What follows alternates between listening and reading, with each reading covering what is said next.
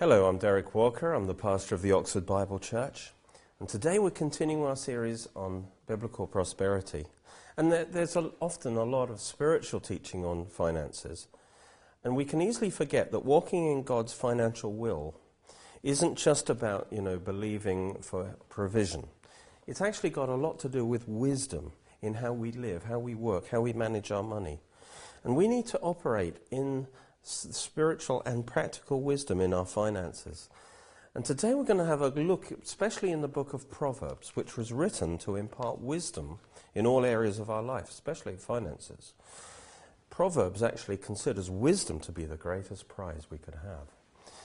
Get wisdom, get understanding. Do not forget nor turn away from the words of my mouth. Do not forsake wisdom, and she will preserve you. Love her, and she will keep you.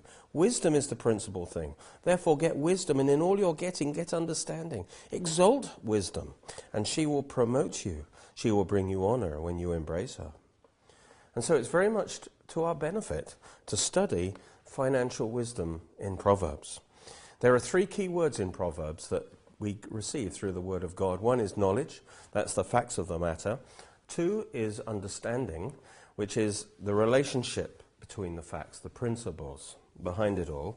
And three, wisdom, which is the skillful application of knowledge and understanding to our life. And, and we can only increase in wisdom as we actually put the Word of God into practice.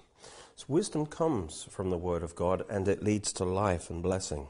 So as we align our life with God's wisdom, so what happens is His blessing can flow freely and uh, we can enjoy more of God's abundant life. The opposite of wisdom is foolishness, which leads to death. Now, however much knowledge and understanding we might have, we can really only gain wisdom as we start putting the word into practice. Only then will we get the rewards of wisdom. And so, first of all, we we're going to just point out that the first, that the reward of wisdom, one of its rewards, is prosperity. Happy is the man who finds wisdom, and the man who gains understanding, for her proceeds are better than the profits of silver, and her gain than, than fine gold. She is more precious than rubies, and all the things you may desire cannot compare with her. Length of days is in her right hand, and in her left hand riches and honor. Notice if you receive wisdom, then along with that comes riches and honor. She's compared to a beautiful wo- woman with riches in her hand. And, and so wisdom will prosper you. And uh, the more wisdom you get, the more of God's blessing can be manifested in your life. Proverbs goes on in chapter 3 to describe why walking in wisdom is the key to your blessing. verse 19 it says, The Lord by wisdom founded the earth, by understanding he made the heavens. So God created the world according to wisdom, to operate a certain way, according to certain laws. You know, you have a certain machine or device uh, that you buy that works a certain way. If you try and make it work another way, if you, especially if you don't study the, the book that goes with it, and you try and use it another way, you'll get diminished results from it.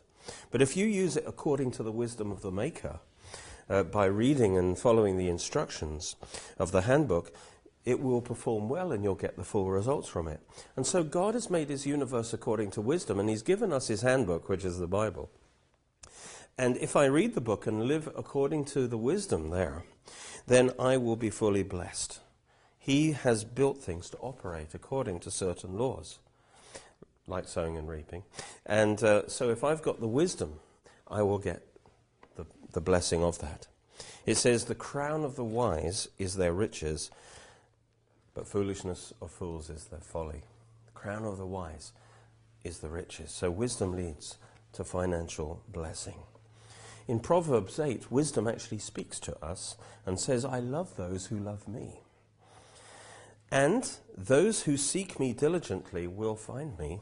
Riches and honor are with me, with wisdom, enduring riches and righteousness. My fruit is better than gold, yes, and fine gold, and my revenue than choice silver.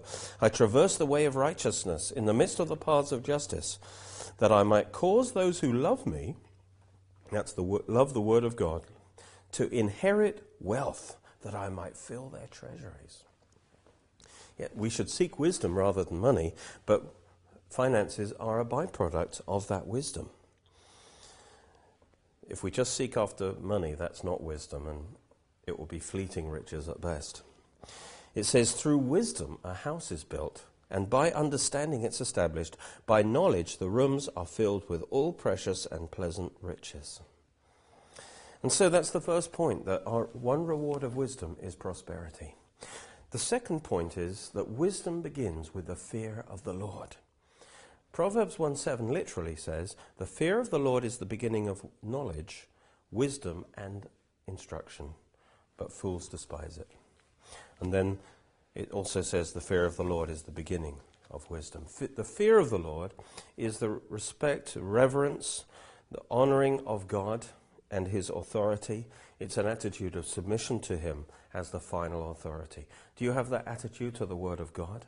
It shows itself in a readiness to quickly obey without arguing once God's will is clear. It says, By humility and the fear of the Lord are riches, honor, and life. See, the fear of the Lord means putting God first. In Chronicles, it talks about King Uzziah. And it says, as long as he sought the Lord, as long as he put the Lord first, God made him prosper. The start of wisdom is the fear of the Lord, is putting God first. Now, later on, he started to seek his own things, and his life fell apart. If you put money first, you're on the wrong track. But once we realize that money is not ours, but it's really God's, and we're just stewards of that money, and we honor God by giving him the first fruits, and we fear the Lord, then praise God, that we are operating in the fear of the Lord and we qualify for his blessing to flow.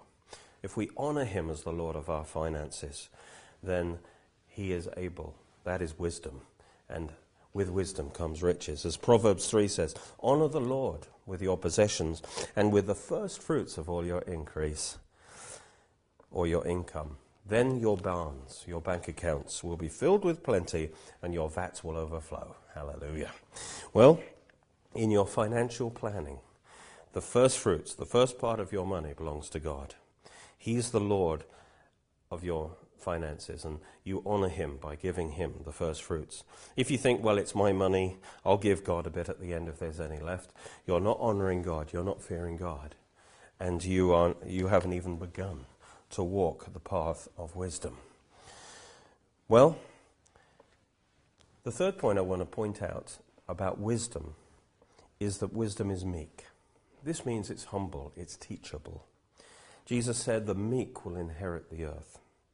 A meek person's teachable. He, he learns, he receives training, correction. He learns from those who've got more experience, who are further down the line at, at whatever, and, and are better at it. And they learn from their mistakes. He finds what's good and uh, who's good at it, and he learns from them. But without meekness, you'll never get very far.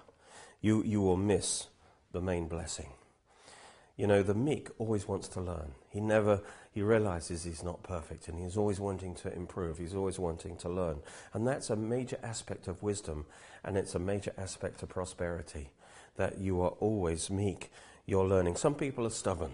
You know, you try and tell them, look, don't do that. It'd be better if you do it that way. They just get upset with you. I've always done it this way. I'm not going to change now. is their attitude. And they're not, their success is going to be very limited because of that. Proverbs says, As a dog returns to his own vomit, so a fool repeats his folly. Just keeps making the same mistake again and again because he's too proud to admit he's wrong. Poverty and shame, it says, will come to him who disdains correction. But he who regards a rebuke will be honored. He will prosper. As iron sharpens iron, so a man sharpens the countenance of his friend. You know, if you never let yourself be corrected or, or trained, you'll just be like a dull axe that's not very effective. But if you receive correction, then you'll become sharpened and you'll be much more effective and prosperous. You know, if something's designed to be a personal attack, then of course that's not from God. You're not to receive it. But if, if it's something, a correction on our actions, then we should assess it and try and learn from it. We may not enjoy that correction, but we need, we need to be sharpened. You know, the tortoise and the hare. You know, you might th- see yourself as a tortoise, uh, and learning anything's a big struggle. And someone else seems to be like the hare, they just are quick, they pick it up quickly. But you know, usually the tortoise wins in the end. Because if you just keep making progress, you keep applying yourself to it, staying teachable, being open to new ideas, becoming better, eventually you will overtake that one who thinks they know it all. They learnt it quickly, they think they know it all, and, but they never um, carry on learning. And uh, they eventually will get overtaken by the tortoise who just keeps plugging away at it. So the Colossians says, whatever we do, do with all our heart unto the Lord. And having a spirit of excellence, being meek, always wanting to improve, that's a major key to witness. You know, when God created the world, He didn't do a half job. He saw it and He said it was good. It was excellent. It was rich. It was abundant. And the Bible says that we've been created for good works, for excellent works, that God's prepared for us to walk in. We're all called to do different good works. But we, we mustn't settle for just doing a minimal job, a satisfactory job. You won't be successful that way. Go for excellence. Aim to always be improving. Don't settle for mediocrity. As it says, do you see a man who excels in his work? He will stand before kings. He will not stand before unknown men. A man's gift makes room for him and brings him before great men. You know, however gifted you are naturally, you will never reach that level unless you develop it by practice. Even if you're a natural musician, you still got to continually learn, practice, reach for excellence if you're going to reach that level where you're really going to prosper. Excellence in our work, you see, brings glory to God as well. Jesus said, Let your light, that's your witness of your words of the gospel, shine before men, so that they see your good works, your excellent works, and glorify your Father in heaven. Two things are necessary, really, to be an effective witness. Yes, we need to shine our light, we need to share about the good news, but we need to back that up so that when they hear the message and they look at our life and they see good works, they see excellence, then that adds the, the extra punch to the message that they need to take this seriously and they will give glory to God. They will come to faith. Hallelujah. And so God is excellent in all he do- does, and he wants his children to be excellent. Meekness is a key aspect of, wi- of wisdom, that we continually to work on our skills and what we do to be good. Now, a fourth aspect of wisdom is that wisdom teaches diligence, hard work, and perseverance. Uh, in other words, the ability to finish what you've started. And wisdom rebukes laziness. Don't turn the TV set off right now just because I'm talking to you. All right? It says the lazy man will not uh, plow because of winter, he doesn't sow any seed. And he will beg during harvest and have nothing. He's, he's, he, he's lacking. He's in poverty. Not because God doesn't love him, because he's just too lazy to do anything. It says, He who has a slack hand becomes poor, but, he, but the hand of the diligent makes rich. So, a big part of financial blessing is diligence. He who gathers in summer is a wise son. He who sleeps in the harvest is a son who causes shame. Wisdom means being diligent in your life. You know, there's a certain season that things need to be done. You have to sow at a certain time, you have to reap at a certain time. And instead of doing it when it should be done, the lazy person procrastinates, they put it off. And as a result, it leads to their poverty. It says, The lazy man does not roast what he took in hunting, but diligence is a man's precious possession. See, a lazy man doesn't finish what he starts. He's done half the job, he does the enjoyable part of the job, which is the hunting, but then he just can't be bothered now to, to do the other part of the job that's a bit harder, which is to actually cook it. And so, as a result, there is no benefit. P- lazy people, they always start things and they never finish them because that needs diligence. That's the wisdom that's necessary to prosper. I like this one. A lazy hand buries his hand in the bowl and will not so much bring it to his mouth again. Again, he's all right for the downward motion because with the force of gravity helping him, it's not too hard to bring his hand down to the bowl, but the effort of bringing his spoon up to the mouth, it's too much for him, so he faints. And so this is the lazy man. He, he does the easy part of a job, but isn't willing to do the hard part of the job. And so nothing he starts is finished.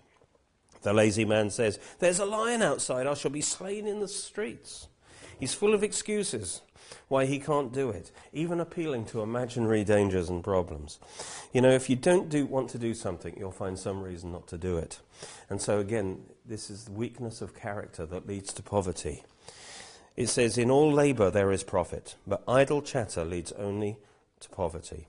So the lazy man is always talking about what he's going to do, but he never actually has time to do anything. He's an expert in his own eyes, and he spends all his time criticizing everyone else who are actually trying to do something, but all he does is talk. He's on the poverty path. It says, The way of the lazy man is like a hedge of thorns, but the way of the upright is a highway. What's that mean?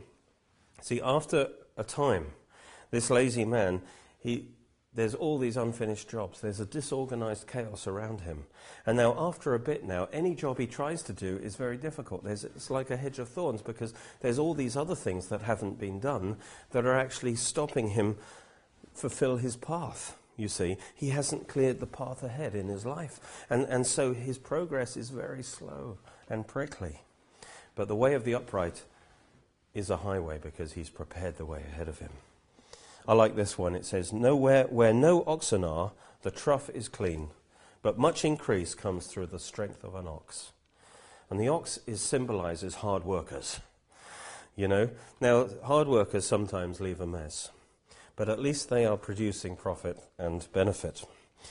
And then again it says, As vinegar to the teeth and smoke to the eyes, so is the lazy man to those who send him. Why? Because he never quite finishes the job. It's never quite done right. It's actually annoying. It'd be better if they didn't even do it in the first place because you're going to have to come along and, and finish off or correct what they did wrong because they just couldn't be bothered to do it properly. Ecclesiastes says, The labour of fools wearies them, for they don't even know how to go to the city. Even the simplest task defeats them. They faint in their minds because they don't have that mental attitude of diligence. It says that the hand of the diligent will rule but the lazy man will be put to forced labor. You see, the only way a lazy man will do anything is if someone forces him, stands over them and threatens him. you know, so it's, the only way is forced labor for them. But the diligent will end up as the head. Says, He who is slothful in his work is a brother to him who is a great destroyer. Something's badly done, you know, it's better, it's worse than if it was never done at all. It, so he's like a destroyer. It's because it's all going to have to be torn down and done again. The sloth, I like that word because it's an animal who moves extremely slowly through the trees, you know? And so the simplest motion seems to take forever for him to do anything. And, and for the sloth, every task is difficult and is done very slowly and reluctantly, and he'd much rather be asleep. Laziness casts one into a deep sleep and an idle person will suffer hunger. Do not love sleep, lest you come to poverty. Open your eyes, and you'll be satisfied with bread. Yeah, we all need sleep. But the lazy man falls asleep on the job, losing concentration easily, going into dream states all the time, looking forward to when he's in bed again. He's just not present in his work. The lazy man says, There's a line in the road, a fierce line in the streets. As a door turns on its hinges, so does the lazy man on his bed. The only action you'll see for him is when he turns over in the sleep. And this is a picture of his life because he turns one way, doesn't continue with it, and then turns back again. He never makes any real progress in his life. The lazy man buries his hand in a bowl. It wearies him to bring it back to his mouth. The lazy man is wiser in his own eyes than seven men who can answer sensibly. I like what it says in Proverbs 24. It says, I went by the field of a lazy man and by the vineyard of the man devoid of understanding. And there it was, all overgrown with thorns, its surface covered with nettles, its stone wall broken down. He's too lazy to maintain things properly. So gradually his business goes downhill. When I saw it, I considered it well. I looked on it and received instruction. A little sleep, a little slumber, a little folding of the hands to rest. So shall your poverty come like a prowler and your need like an armed man. So again, he's leaving jobs undone, unfinished. I can do it another time. I, I will need to rest right now. And then for a time, you can get away with that. Nothing terrible happens. And there's a gradual deterioration, but he doesn't really notice it.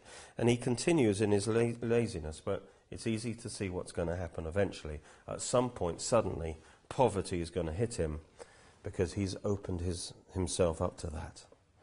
Let's learn from the ant, shall we? Go to the ant, you sluggard. Consider her ways and be wise, which having no captain, overseer, or ruler, provides her supplies in the summer. Notice they're self disciplined. They don't need someone standing over them with a stick to get the job done. They're proactive. They, they don't need someone to tell them what to do.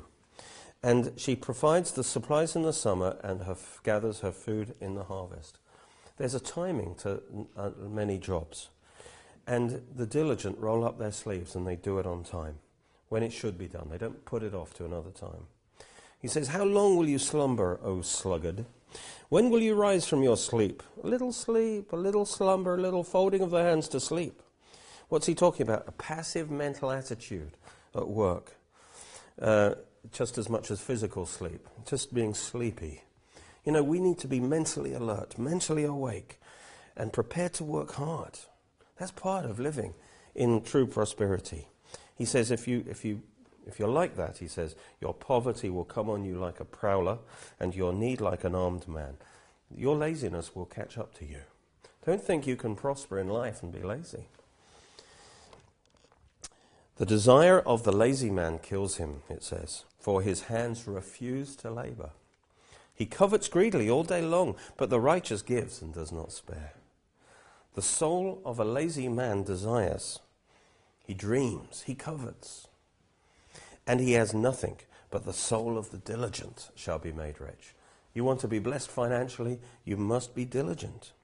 You see, the desires of a lazy man just lead to depression because he, he refuses to put in the work necessary to fulfill them. But the diligent one follows through, and so, and he gives. Wisdom is in the sight of him who has understanding, but the eyes of a fool are on the ends of the earth. I like that. See, a wise man has dreams, but he focuses on what needs to be done now to make progress towards his dream. The fool loves to dream. His focus is on often, always off into the distance, but he never has his mind on what needs to be done now. And so his dreams are just that, they're just dreams. Proverbs 12 says, Whoever works his land will have plenty of bread, but whoever follows worthless pursuits lacks sense. So instead of diligently progressing in his prosperity, Mr. Lazy gets diverted into things that have no value, don't bear any fruit. He wastes a lot of time on entertainment, pleasures, and, and he hopes that he'll find to get a way to get rich quick. Some easy money, because he doesn't really like to work. And the key to prosperity, you may not want to hear this, but the key to prosperity is hard work. There's no shortcut. Yes, we need to believe God for his blessing, but faith without works is dead. And we need to, that blessing of the Lord makes rich, but he blesses the works of our hands. It says that many times. It says, The Lord your God has blessed you in all the work of your hand. The Lord your God may bless you in all to which you set your hand. The Lord will command the blessing on you in your storehouses and in all to which you set your hand. The Lord will bless all the work of your hand. You have blessed the work of his hands. Bless his substance, Lord, and accept the work of his hands. Blessed is the man, and whoever, whatever he does shall prosper. He said, Observe to do all that is written, then you will make your way prosperous and have good success. Then James says, He who is a doer of the work, this one will be blessed in his doing. Jesus said, If you know these things, blessed are you if you do them. And your work is a major vehicle that God uses for his blessing to flow in your life. Well, one way God blesses, it says, wisdom dwells with prudence. and he discovers knowledge of witty inventions. I like that. God can give you a creative invention, a creative idea that's got a potential to bring in a lot of money. You know? But even when that happens, you've still got to follow through with that. You've still got to be diligent with that idea to make that a reality. And so you cannot avoid the fact that diligence is essential. It's great to have a vision. It's great to have an idea, but you have to add hard work to it if you want it to become a reality. You know, many Christians have a attitude, you know, we don't have to do well things well or professionally because God will just bless it and he'll make up the difference. It may be second best, but God will bless it anyway. And so this is a mistake. We need to be excellent on both levels, in the natural and in the supernatural. And we need to do the best we can in the natural and trust God to supernaturally bless it. It's the two working together. What I'm saying is this that praying God's blessing on something that you do is no substitute for the hard work you need to do in the natural to make it work. If a Christian does average work and prays over it, and a non Christian does, doesn't pray but does it excellently, I'll tell you who's going to be asked to, to come back and do it again. A preacher may pray over his sermon, but that doesn't excuse him from the hard work and study to prepare it properly. Otherwise, it will just be an anointed mess. Same goes for a worship team. So, what I'm saying to you is this God has made us to work. That's part of who we are. And we need to get, put forth that effort. The Bible is quite strong that God wants us to work and to provide for our families and to give from what we've done. We need to be diligent in our life, and then God will bless the work of our hands.